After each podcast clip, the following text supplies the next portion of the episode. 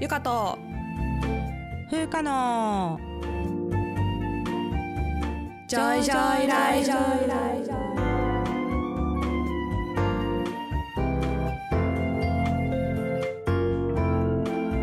この番組ではゆかと風花2人のジョイが日々の暮らしや仕事にまつわる小話などざっくばらんな日常トークをお届けします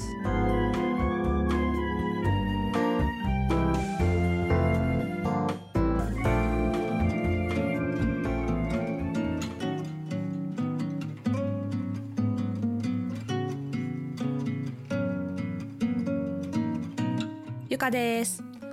風花です始まりましたゆかと風花のジョイジョイライフはい今回エピソード162ということで162回目でございごますざいます、えー、今日収録してるの日曜日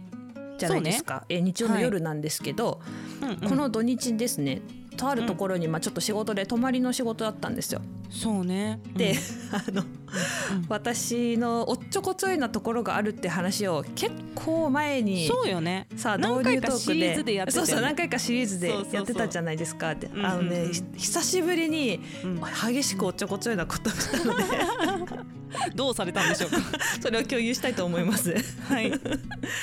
あの飛行機に乗っていくところにうんまあ行ったんですけどうんうんまず一つ目がですねうんまあ飛行機空港着いてうんチェックインしてうんなんだっけあのセキュリティゲートじゃなくてはいはいはい通って保安検査場通っでて検査ねうん搭乗口まで行くときにあの、うん動く歩道あるねあるじゃないいですか、うんうんうんそれをね反対側に乗りました、まず 自分でもめっちゃびっくりしたんだけどうわーってどうなんの引き戻される感うじわなーってのなった 危ないです戻されるね感じそううんあのね、うん誰も乗ってなかったのねいなかったんかそう誰もいなかったから、誰にもついていくところがなかったから、うんうんうんでそうそうで別にね携帯見てたとかそういうんじゃなくて普通にこうガラガラ引いて普普通通に間違えてスッて入ってうわってなったっていうそれ確かに焦りまもう本当恥ずかしすねかったうんうんうん何怖いの顔して隣に移ってこうこっあこっちち最初からだこっなっちて のつもりでしたけどみたいなちょっ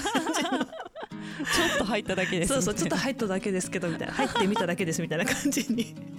なりながら、えうんまあそれがまず一つ目の出来事です。ま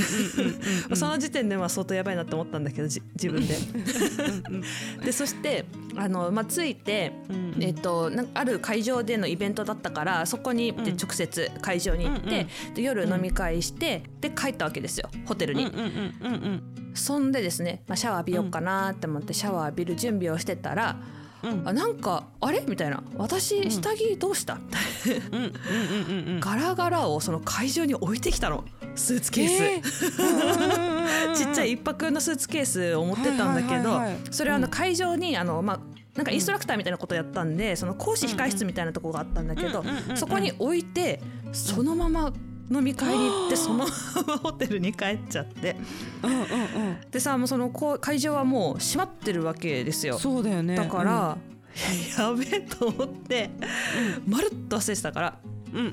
んでもう着替えてたりもしたんだけど、まあ、急いで着替え直して、コンビニがあったはずと思って、うん外行ってコンビニ行って、うんまあ、下着と、あと、うんうんあの洗顔とかメイク落とのしそうそうメイク落としとうんうんかうん一式、うんなかったからそれをうん買買っ,、っててそうそうそう、うん生き延びたっていう。でへなんかでもさ服はないからもう仕方なく、まあ、今日ね、さうん同じ服着て。うんうんでん着いてからトイレで着替えた。着替えて そえうーであったの保管はしといてくれたのいやあのねそうそうこ講師控室に鍵かかってたから、あの、うんうんカバン自体はあった、まあ、盗まれたりしてなかったそうなるほどなるほどでね私のねファインプレーと思ったのは自分で、うんコンタクトなんですけど、んデイリーのコンタクトなので1日使い捨ての、でそのコンタクトのスペアをねちゃんと自分のポーチに入れてたんですよ、あー素晴普らしい段持ち歩きのでそれはカバンに入ってたんだそうハンドバッグハンドバッグに入ってた、で、うんうんまあ、ちょっとね残念だったのはメガネはスーツケースの中になぜか入ってたから、でも忘れる前提で持ってかないでしょいろんな ものをそうださよねそうだよね普通でちゃんと持っていくと思うじゃんそうななんるほどねかそこはねファインプレーだったんだけど、まあうんうん当然化粧メイク道具もさほぼほぼ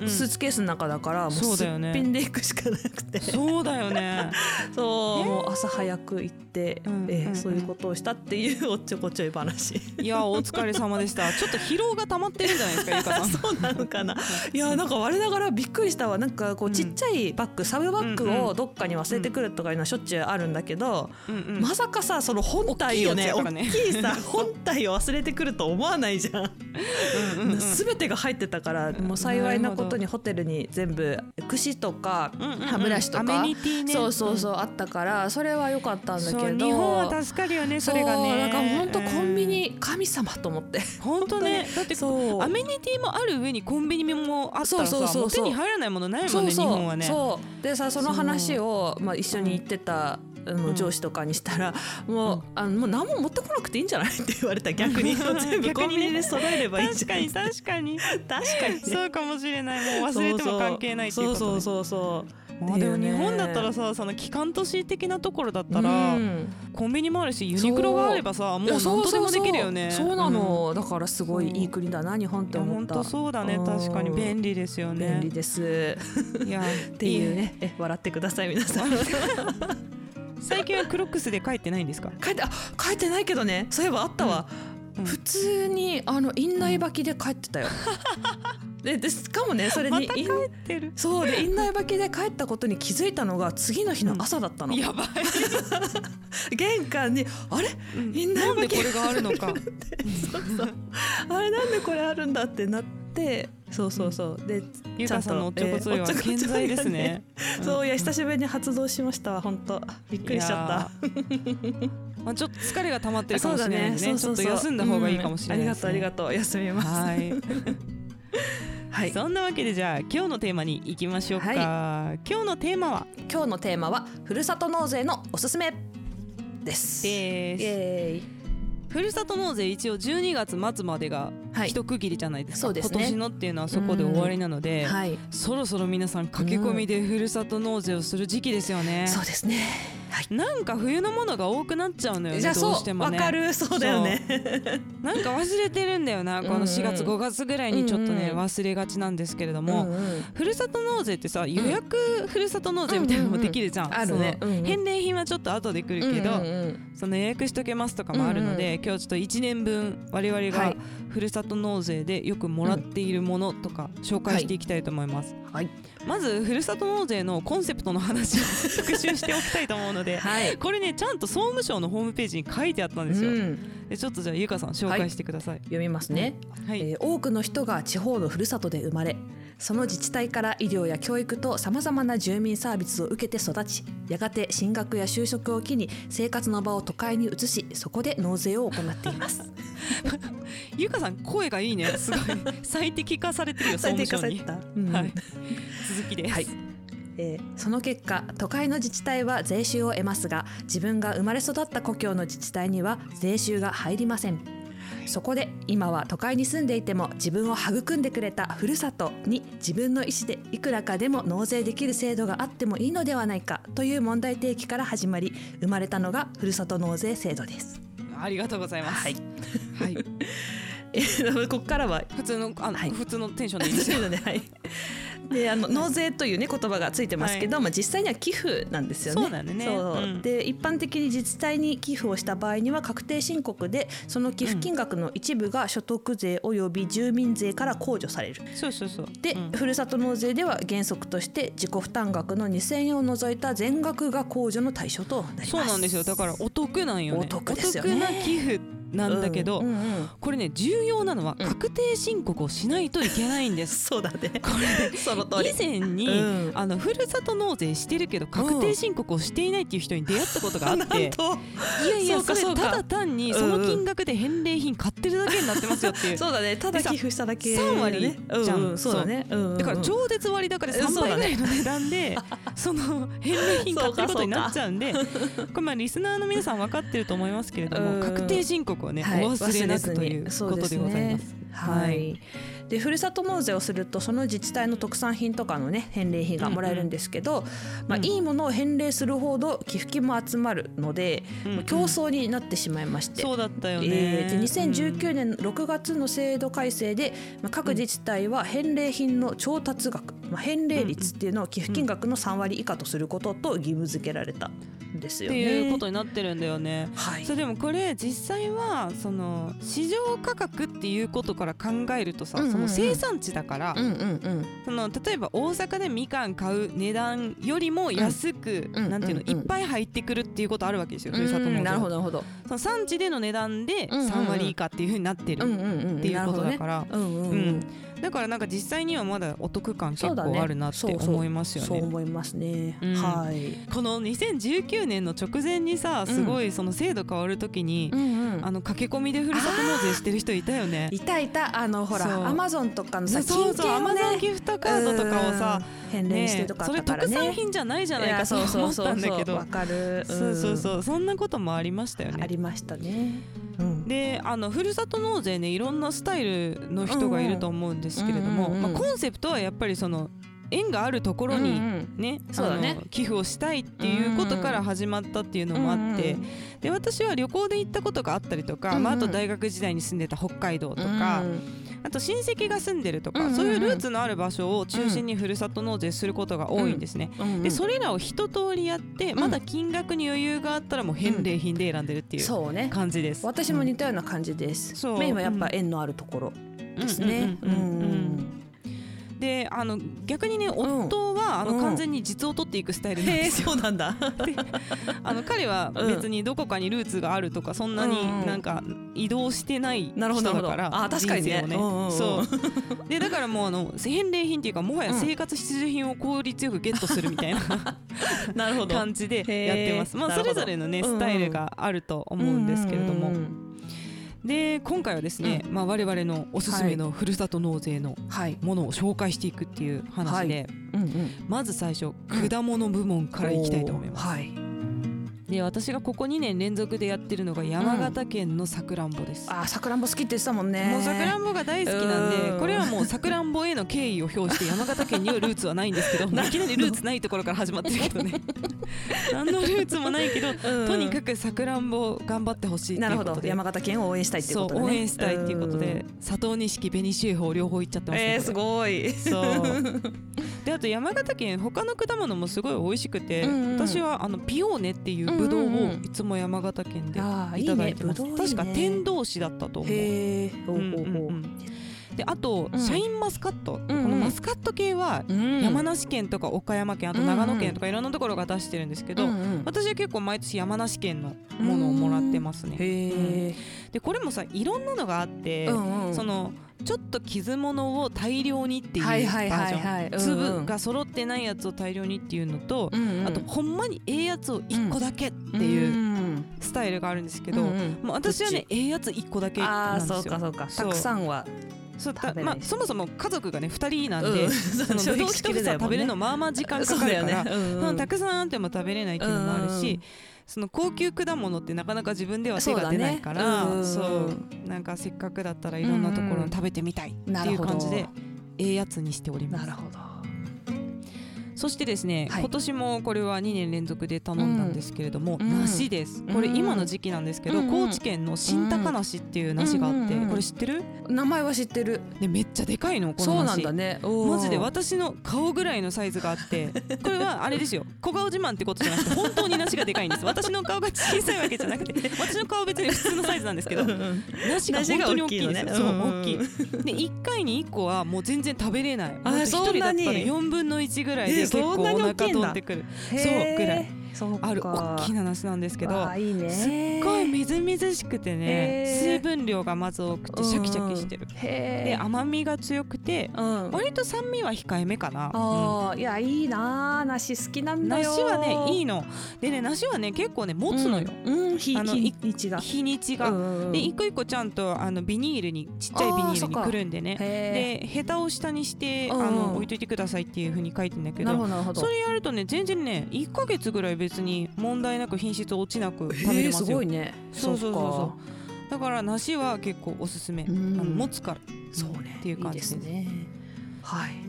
そしてこれからのシーズンみかんですよ、みかんですよみかん出てきてますねうんで私は和歌山県の観音山みかんっていうのをお願いしてます、これ多分前にもちょっとね紹い介やした、そうそう、それ忘れてたわ空華さんがおすすめしてた のそう私ねアレルギー多いからうさんさくらんぼも梨も頼めないんだけどみかんそうはね頼めるから頼んでるんだけど、うん今年、うんうん私はねあのアリダみかんですうんアリダなのアリダでしたアリダみかんって言うんだそうあれ私もアリダだと思っってたんだけたえど有田焼きは有田焼きでいいんだよね有田焼きは有田焼きなのかなわかんなくなってき ちゃっちょた っと調べるいや有田焼きですよあ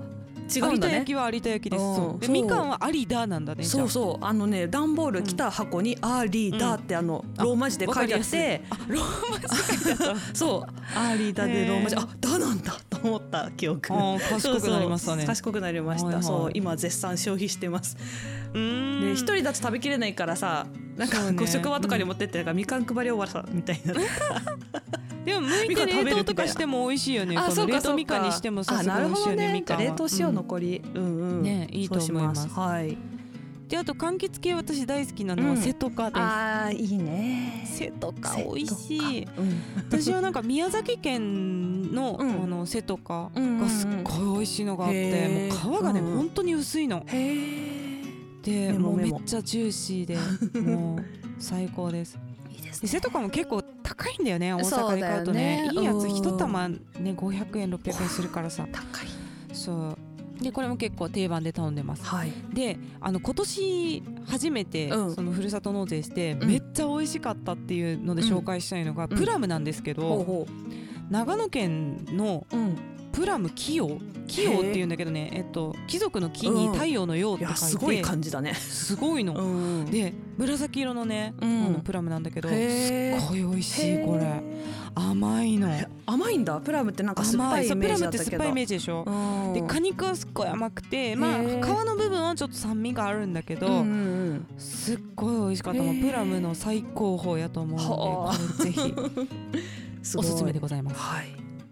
そんな感じで果物部分でしたが、はい続いてうん酒部門行きたいと思いますはい酒は、うんあの私は長野県のうんますみっていう酒蔵のうん梅酒がねすごい好きなので梅酒いいねここ私うん長野の蔵元まで行ったことあるんですよえそんなにますみすっごい美味しく てそうなんだそうでもともと好きで,、うんうんで長野県旅行に行った時に蔵元も行って、へでー買ったんですけど、うんうんで私はその日本酒ももちろん好きなんだけどここのうん梅酒がすごい好きで,で、そうなんだ梅酒と柚子酒のセットがねふるさと納税であるんですよ。えーいいねそれなら飲めそう私もそうで、うん梅酒って結構いろんなタイプあるじゃないですか、うんうんうんあとるろあっると濁り系か、さらっとキリッと系っていう感じで、うんうんうんで私はね割とキリッとしてる方が好きなんですねああなるほどねそうへでーお酒の感じがキリッとあって、はいはいはいで梅は香りが良くて酸味がしっかり立つ方が好きっていうタイプやからへーここはなるねほあっさり系の梅酒なんですけどへえこれもすごいおすすめであすあーいいねっさり系好きな人は刺さると思うなるほど私はい梅酒のお湯割りすごい好きなんだよねあーいいねそう冬にさ、そうだから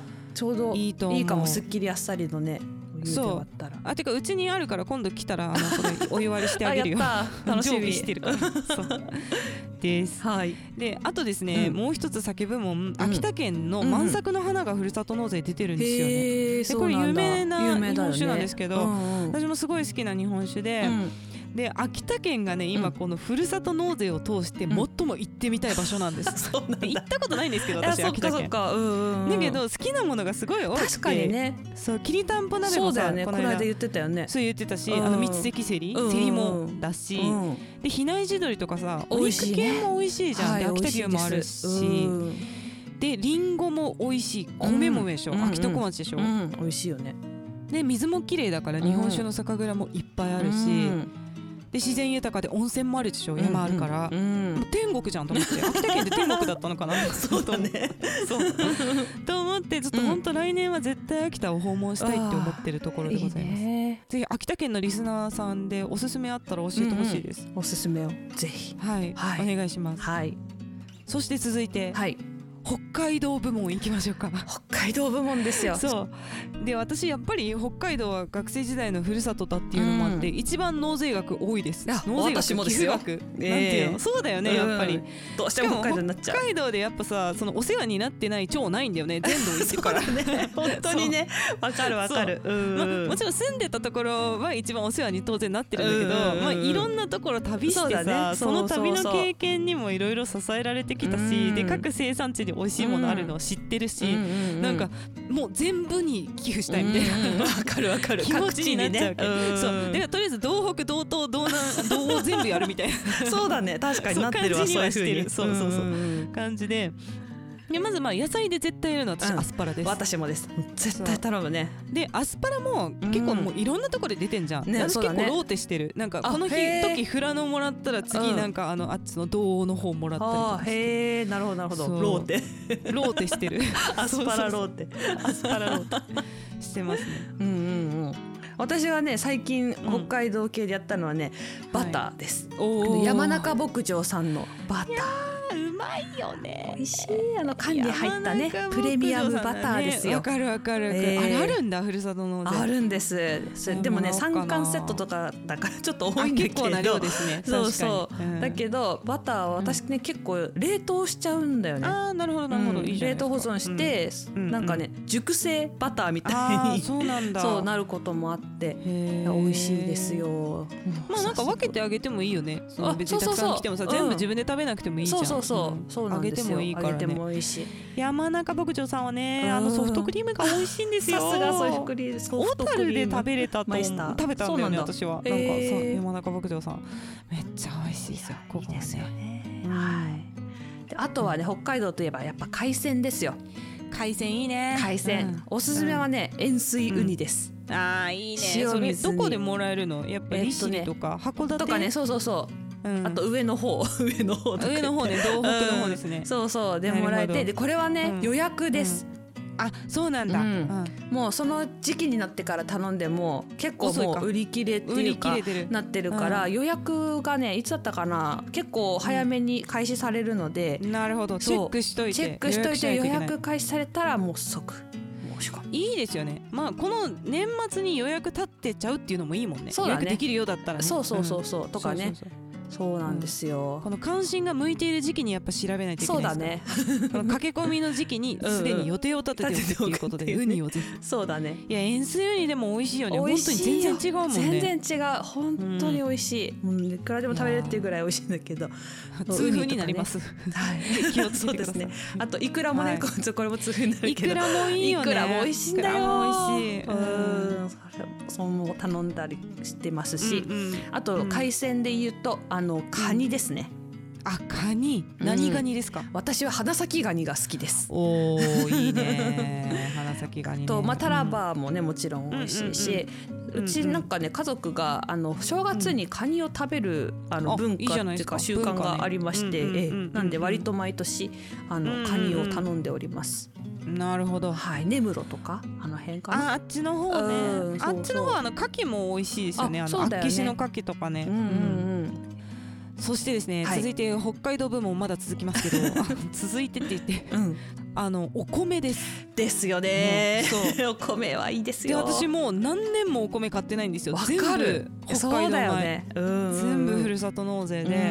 んでさ10キロとか来てもうん置いとけるのよ、そうでうちだから玄関全 部米こ米タワーになってる米タ ワー。そうそうそう二人だしね。 二人で そうそうそうそう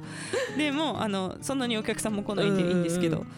私はあの北海道米の七つ星っていううんお米が一番好きいや美味しなんいよでね、ま、うん毎年14キロは確実にもらってる、そうか14。キロセットっていうのうんうんうんももらっておてーであとはなんかね、うんうんいろんなお米の詰め合わせセットみたいのも今あるの、うんうんそうだなんねか。3合分ずつぐらいちっちゃいのがそんな入にって小たさいりのもとかあすんるのだか。そうそうそうへーでなんか新種のやつとかはねあのへー見たことがないような品種のが入ってきたりとかするんですけどへーまあ、あとは夢ピリカ、ミ夢ルキピークイリーン、フカッもク大リンコ、ま好あき、夢ピリカ。うん。ゆかさん夢ピリカ派だもん私ね。夢ピリカ派です。そう、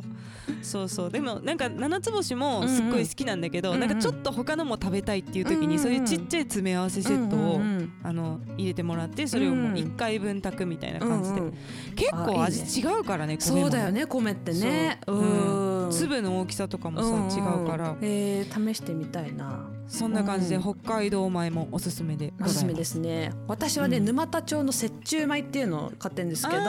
買買ってじゃないもらってんですけど、もらってるそうそうそうの無洗米がね私はあの、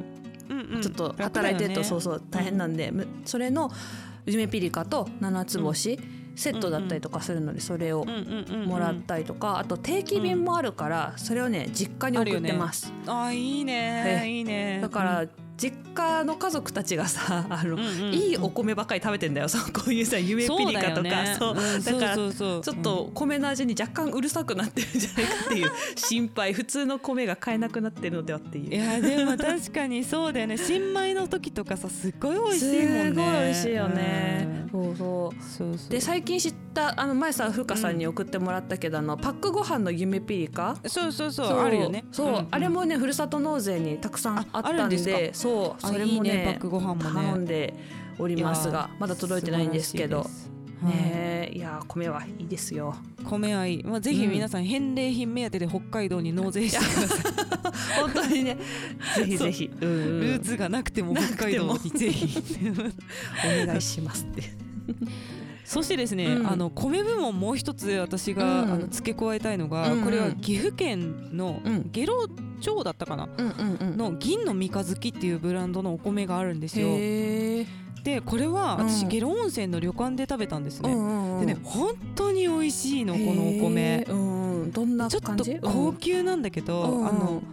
すごいね粒が大きくへてー米の香りもふわっとしてへーすごい強いのね米の香りがほもうほうほう噛んだら鼻にファーって香りうが抜ける感じでへで甘みもあってうんあとやっぱ粘り気がしっかりあるっていうかは表いはいはい面にこう粘り気をまとっててーうんうんでもふっくらしてるみたいなわもうこ美の味しそう日本の米の美味しさの最高峰だと思うへー本当に美味しいからおすーすめなんですううん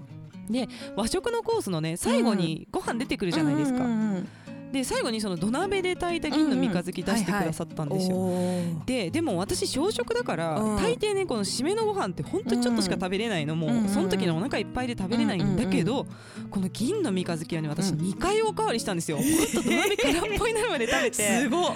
もうねお腹が本当にはち切れそうなぐらい苦しくていっぱいなのに、うん美味しくて美味しくて止まらないっていう衝撃のお米だったんですこれ。衝撃だねそれは そうでこれがふるさと納税あるから、あのうんうんうん本当にお金余ってるっていう人はぜひおすすめ、枠がある人金はの三日月そうはいこれね確かに高いんですよ買うにはちょっと高いから、うんうんうんあのふるさと納税の返礼品で毎うんうんう年んいただいてます、あーちょうどいいねでやっぱねうんうんこの素晴らしい農産物を作れる自治体を応援したいという気持ちあーもあわっかるてうんうんそうだってこれを開発できたのすごいし、うんでもうずっと売れてほしいなっていうのがあって、うんで特別な時のお米ですうこんれはなるほどうんえーちょっと頼んでみようデイリーでこれ食べたらやばいよ破産すると思う そうかそうでかもも本う当に美味しいかとらっておきの時にとっ食べるておってきいのうね時そうなるほどおすすめしてるでもこれねあの大事なのは、うんやっぱ精米してから時間経たない方が美味しいんううで、そうかそうか開けたらもうずっと特別の日を続けて食べきって ほしいいいね今そ日う今月は特別の今月です月みはたいな特別そうそうだから例えば誕生日月とかさうんそういう時にもらってあーいいねいいね2キロぐらいのねうんうん少量のサイズなんで、うんうんうん結構すぐなくなるあかそうらかそうか精米してから時間が経って味が落ちちゃったらもったいないそのうでだねここれはぜひ強くおすすめしたいと思いますはいありがとうございますそして最後ですね、はいあの生活必需品部門でございますはいこれはあの実を取っていくタイプなんですけれども、 うんうんまずトイレットペーパーはいこれ絶対使いますから使います意外と私ももしらまっしたとくといいですよね、うん私はなんか静岡県で私はっていうかこれ夫がやってたんだけど、うんうん静岡県でもらってたみたいです夫は、へー静うん岡ね私はねうん北海道のくっちゃんですよおくっちゃんにもあるのあるんです私おーあのいいね好きなトイレットペーパーがあってうん、おすごいこだわりがあるんですか そうそうああのね花いっぱいっていうねローる、うんうルん花柄があのトイレットペーパあ可愛いんーだに書いてあるそうそうそうそうやつでまあちょっとなんか気分上がるみたいな感いいじのねなんかじゃねいいじゃトんイレットペーパー使ってるとちょっと気分いいじゃ上んがるよね、うんそれはいいね そうそうんはそれがたくさなるんほそどうそうあったから、いはいいはいただきましたよくっちゃん。ええー、くっつん町です。はい。そして次キッチンペーパーです、はいこれは苫小牧でもらいましたこれおーあの苫小牧北海道の苫小製牧紙ね工場があるんだねそうそうそう、ん苫小牧といえ苫ば小製紙工場ですそうよ。あの結構夜景スポットとかにもなっているぐら牧にいはねでっかうんうんういんうん製紙工場がご工ざい場のます夜ので景がね。綺麗だってことねそうそうそうそうんです。いいでそうすそよ。う苫小牧行ってください。はい。でそれからあのアルコール除菌ティッシュとかもあってあーこれあーい愛いね媛県がいいねやってるそうですあめっちゃいいじゃんそうこれももうめっちゃ掃除で使うんでうんそうだねも箱で来るんで、うんうんうんこれでもスペースある人だけどねもうだからうちはあの玄関がこういうののタワーになる,、うんうんなるわけですけどタワ そうそうそう、まあ、あの箱を置いとける人はぜひまとめてもらうのもいいかも、うんうんうんあとねノンアルコールビールもこれ結構私的には生活必需品で、まあ、この酒量を減らすためにねうんうんうんうんそうそうそうなるほどなるほどでこれ群馬県とか神奈川県であのへーいろんな銘柄のものが出ていたりしますのでぜひいはろいいろ検索してみてください、飲み物ね私も頼んでるようんうん、あのねお茶あお茶お茶どころのお茶ペットボトルのお茶いいじゃん静岡県とかとかそうそうそうそうんうんううんとかあと水もねあのあ水もねそうそうそういいね名水ですか天名水のねああいいねそうそうそなうるほ日ど田天ま領あ、水そういうとかね絶対飲むものとかね、うんなんぼ箱であってもいいものっていうのもあそるうかそらうねそうそうそうそそううねそれで買い物の手間を省くっていうのそもうそうそうだよねいいよねいいですよ皆さんそもういやーぜひそんな感じで、はいぜひ参考にしていただけたら幸いでございますございますじゃあ最後にメッセージ紹介いきましょうか、はいゆうかさん看護学生の方からねメッセージいただいておりますので紹介します、はいこんにちは100回記念の時に一度だけコメントを送ったことのある看護学生です今は3年生になりましたありがとうございはますい毎回楽しく聞かせていただいておりますありがとうございます配信から期間が空いてしまいましたが成人教育に関しての回を聞いて今の気持ちを共有したいなと思いましたわあありがと私は看護学生なので教育を受ける側ですうその中で日々教育に関して疑問や不満を感じることがあります、うん2つの配信は主に教育をする側の視点だったのでうん聞いていて面白かったです、うん私が看護学生になってから思ったことは看護のやりがいや魅力をもっと伝えてほしい、ほうということですうんうん看護や医療は楽しいとかだけではやっていけないことは分かっています、うんしかし SNS では看護実習は辛い寝れない、うん看護師になっても日々辞めたい、うん残業が当たり前とかマイナスな情報で溢れ返っているように感じてしまいますそうだねまた大学では看護学生はこれぐらいの量の課題は当たり前うん先輩は今もっと多くの課題を抱えてる看護課程の課題を提出しても一つのアセスメントにうんハテナマークだけ書いてあって返ってくることもあります辛い辛いねでやった課題を褒めてほしいわけではなくて、うん学生のやる気を下げないでほしいと思ってしまうんですそうだポジティブなフィードバックをしてほしいと思いますすそうだねえ毎回でなくても大変な課題を出したらまずはたくさん考えて課題を提出したことを認めてほしいんです、うんお疲れ様でしたとかそういう一言で学生は良かったなと思いますいやこれは本当そうだよいや本ね当そうだよねあのね、看護師さん厳しいよね看護学生さんの厳しいと実思習う、ねあのさ、うん病棟でさ、うんあの研修医の頃とかさ、うんうんなんか書いてるじゃんナースステーションでカルテとうんうんうんか書いてると、うん看護学科の実習生の子たちがさ、うんうんお昼入りますとか言って並んそうで言そううわけそうよそうそうね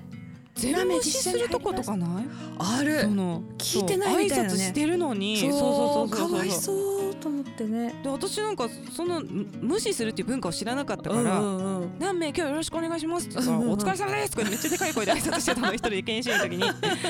でそうしたらさ優しい、うん、何反応してんのとか言ってーすごい何それの先輩の看護師さんにそうやって言わ れて、いやひどっでも挨拶してるのに挨拶しないのおかしくないですかって言ったの私研修医だったうんんだそりけどゃそうだえすごいでねまあそりゃそうだなってなって、うんうんみんなするようになったよそのあー後素晴らしいもう文化を変え ましたその素晴らしいその後あの大学に行ってからもう大学でもね誰もしてなかったのナースステーションでね、私それで怒ったもん市長さんに「なんで挨拶しないんですか?」って言ってこの若い子が言ってるのに、そうだよねうんで挨拶をしないっていうのが文化だって教えたいんですかとか言ってめっちゃキレて、うんえするように なった かっよこいい大学もすごい そうねそういうところ確かにありますよねあるよね医学生よりもかなり厳しいと思うし、そうだね、うんでも看護実習つらい寝れないとかねやっぱ言ってるの確かに目にするよね、するただやっぱさ、うんあの SNS に出てくるのはマイナスなことが多いよ、やっぱ愚痴を書く場だもんね そうそうそうそう SNS がねそうそうそうそうそううんでまあねもちろんそれで潰れちゃうような子たちもさいるからケアしなきゃダメなんだけど、うんなんかさそういうことによって「うんあだよね大変だよね」って言ってさ一緒に頑張ろうってなることもあるじゃん。そうそうそうあるあるあるそうお辛さを共有するっていう目的でやってる人たちもいるからうんうんうんだからあの、ま、真に受けないって言ったらちょっと失礼かもしれないけど、うんうんうんうんそうそうそうまあね辛いっうんていう寝れないっていうのをうんあんまりこう重く捉えすぎないでいたら欲しいなーって思う確かと、にねでうもん看護師になっても日々辞めたい残業が当たり前とかそれはやっぱ働く環境の問題が、やそうだよねすごいあると思うから、ね、本当にねいろんな場所があるからうんうんうん辞めたらいいいと思うんだ。そうそうだと思う。 そう本当にやめたいだったらやめたらいいとそう合わ思なういよんだやっったぱらりね、んそうで残業かが当たり前なのも当たり前じゃないところも絶対にあるから、あるあるある。そうそうそうだからねあの探す選べる力があるよっていう、看護師の国家資格だからね、そう免許あるからそうどこでも働けるし、うん選べる時代だそうよ、うんだからそうだね。うんそうだからあの今ね私クリニックで働いてるんですけど、うんそのクリニックの看護師さんたちとかね、うんすごい楽しそうだよあの雰囲気が良くて ああそうだよねであの一回定年になってもまたもう一回再就職で来てくれてる看護師さんとかもいてさ、うんあのベテランでう、ううでみんな仲いいし、うんそのまた働いてよってみんな言うわけさおーでその後そうパートで「いやパートで来ることになったよ」とか言ってさ、えーいいねで生涯看護師ってことだよそうそうそうだからずっそとうだよね続けてる人とかもいるから。そうそうそうそうんうねそうでももだからポジティブな発信もしていかなきゃダメだよねうちそうはもだうね口ばっかり言っていなやいで本さ当にね 仕事 のいいところはいいこともあるよねいいことまで言ってやらなきゃダメだね我々もマジ反省しでようあのそうそう胸に刻もうと思いました本当だねあでいいこと言っ続てこうきがあるのあでちょっとごすめいんごまめんせんはい続きの部分いきますね、はい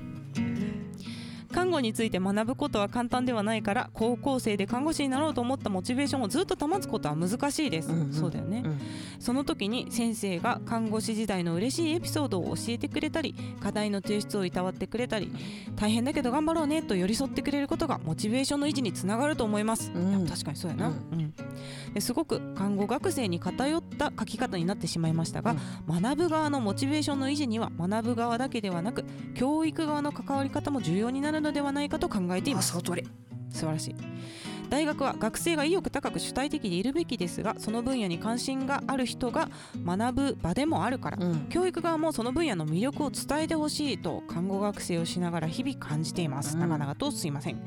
ゆかさんと風花さんも心と体を大切に日々過ごしてくださいこれからも楽しみにしていますあーありがとうございざいますありがとうございまはす、いもうおっしゃる通りだと思いますねえそうだねうんあのそうそうそうモチベーション私が話した話はどっちかっていうと教える側にこう教えたい人たちのための話っていうかそうさ、だねそういう感じだったから、教わる側からの意見はすごいありがたいなって。そうだよね、うん思いましたうんうんうんうんでさなんか特に何にも教えてないけどなんかそこを楽しそうに話してるだけではなんかちょっと楽しいようなさ先生とかそもうだよねいるじゃんいるいる、うんそう、うんだからそういうなんだ魅力をね、やっぱ伝えていくっていうのが大事だよね。うんあので看護師さんもさなんかいろいろね大変みたいでねあの看護教員としてのあり方とうんうんあーはいかはいはい結構大変みたいでいろいろとあのそういうのを勉強してらっしゃる先生方ももちろんうんうんいます。んどういうふうに関わっていくかだからねぎらうとかうん認めるとかそういうのをそうだ積ね極的に勉強されてる看護教員の先生たちもたくさん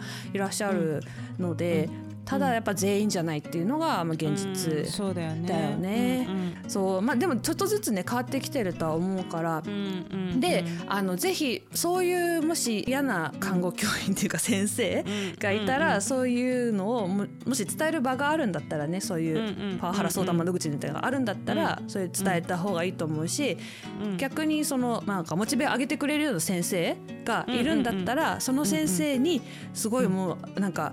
ポジティブフィードバックを上げてほしいそうだよね先生に。その意見を言うっていうのがまず大事なんだよね、うんそのいいことに対しても悪いことに対してもそうそうそうそう。すごい先生のおかげでなんかすごい楽しくなりましたとか言われるだけでも多分先生もあなんか良かったんめっちゃだっ嬉しくなるよねてなると思うからそれで多分いい循環になっていくと思そうんうだだよねね。まあそういう先生たちの評価が上がるようなにしてもしもらえたらすごい嬉しいなってそしたらそれがスタンダードになっていくこれがなるほど高いうんあのなんだろう学生にこうモチベーションを与えるいい教員っていう風になったうんうらんそれがスタンダードにきっとなっていくなとるほど思うからなるほど全体のレベルが上がっていくってことそうそうねそうそううんと思うのであの、うんぜひなんだ学生だから言えないうんじゃなくて、ぜひ声を上げてどもうんどどんん言どんっ言っていくっていうてほしいなっやてー素晴らしい思いました。あはい。りがとうございます。メッセージありがとうございまはいす。私も楽しい話をしてこうね、私たちも。そう楽しい話をしていこう。そうしていこうしていこう思いました。楽しいよねはい、ちょ 無理くり言ってるよ。楽しいよね。楽 しいよ、本当。楽しいところももちろんありもますちろよ。んある楽しくそうそうそうなんかさこの表裏一体楽しいだけでは続けていけないってあうんうのんおっしゃってるけど、うんうん逆に楽しくなかったら続けられない。えそうだねんいやそれはさ楽しい部ほんと分そうがなかったらうん続けられない。そうだねそうそうだからまあこの間のさ行動変容の話とかもさ、うんうんうんまあそういう醍醐味があるから続けてるし、うんうんうんそうだねうん不満だけでは決してないので。そうだね、そうそう、はいまあ大変だと思うんですけどぜひ乗り越えて良い看護師さんになってくださったら嬉しいです、うん。ね一緒の医療現場でね働きましょう。本当だよどっかで一緒になるかもしれないんでありがとうごはざいいました。ありがとうございまし。たでは次回エピソード163回目ははい次回はゆかさん転職しますイエーイ ゆかさんの転職トークでお届けいたします、はいまた感想や質問などありましたらゆか風か .gmail.com までお願いします yuka.fuca.gmail.com ですはい各種リンクが概要欄にあるリンクツリーにまとまっています匿名で質問などを送りたい方はリンクツリーの中のマシュマロを投げるのリンクからぜひお願いいたしますはいでは今日も聞いていただいてありがとうございましたありがとうございましたまた聞いてくださいさようならバイバーイ